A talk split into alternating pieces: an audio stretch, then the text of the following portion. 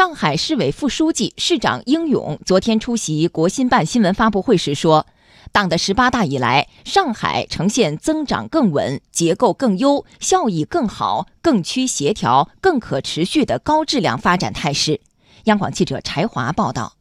上海是中国改革开放的重要窗口，也是国家发展成就的生动缩影。新中国成立七十年来，特别是改革开放四十年来，上海综合经济实力持续增强。数据显示，上海的 GDP 从三十多亿跃升到三万两千七百多亿元，人均 GDP 从八十美元增长到超过两万美元，达到上中等发达国家水平。上海经济结构不断优化，从单一的公有制经济逐步转向国资、民资、外资三足鼎立，现代服务业为主体，战略新兴产业为引领，先进制造业为支撑的现代产业体系初步形成。第三产业占 GDP 的比重从一九七八年的百分之十八提高到了目前的百分之七十左右。上海市委副书记、市长应勇表示，总体方案正在按程序报批中的上海自贸试验区新片区，将在更宽领域、更高层次，以更大的力度来深化改革、扩大开放。建设上海自贸试验区新片区，就要对标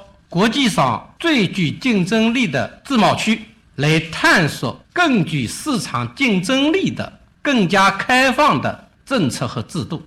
来进行有差别的探索，进行更大的风险压力的测试。按照特殊经济功能区这样子的一个定位，新片区要在探索实施投资与贸易便利化的同时，进行更加开放的政策与制度的创新与突破，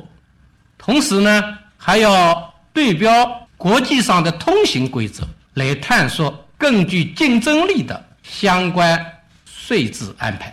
目前，上海在全球金融中心指数排名中位列第五，口岸货物贸易进出口总额居世界城市首位，正在加快向具有全球影响力的科技创新中心进军。同时，上海高水平开放的格局基本形成。改革开放以来，上海累计实到外资两千四百多亿美元。现有跨国公司地区总部六百八十七家，外资研发中心四百四十八家，是我国内地外资总部型机构最多的城市。上海市政府副秘书长、市发展改革委主任马春雷表示，未来上海还将继续引进更多大型项目，推动制造业高质量发展。今年是上海的产业项目的重点建设的这样一个年。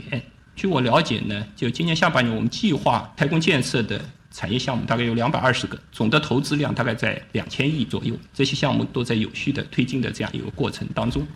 针对即将公布的长三角一体化发展规划，应用透露，上海将发挥龙头带动作用，提升上海的城市服务辐射能级，共推城乡区域的协调发展。去年开始啊，到目前，上海、浙江、江苏两省一市社区的地级市以上二三甲医院已全面实施了。就医人员的异地就医费用直接结算。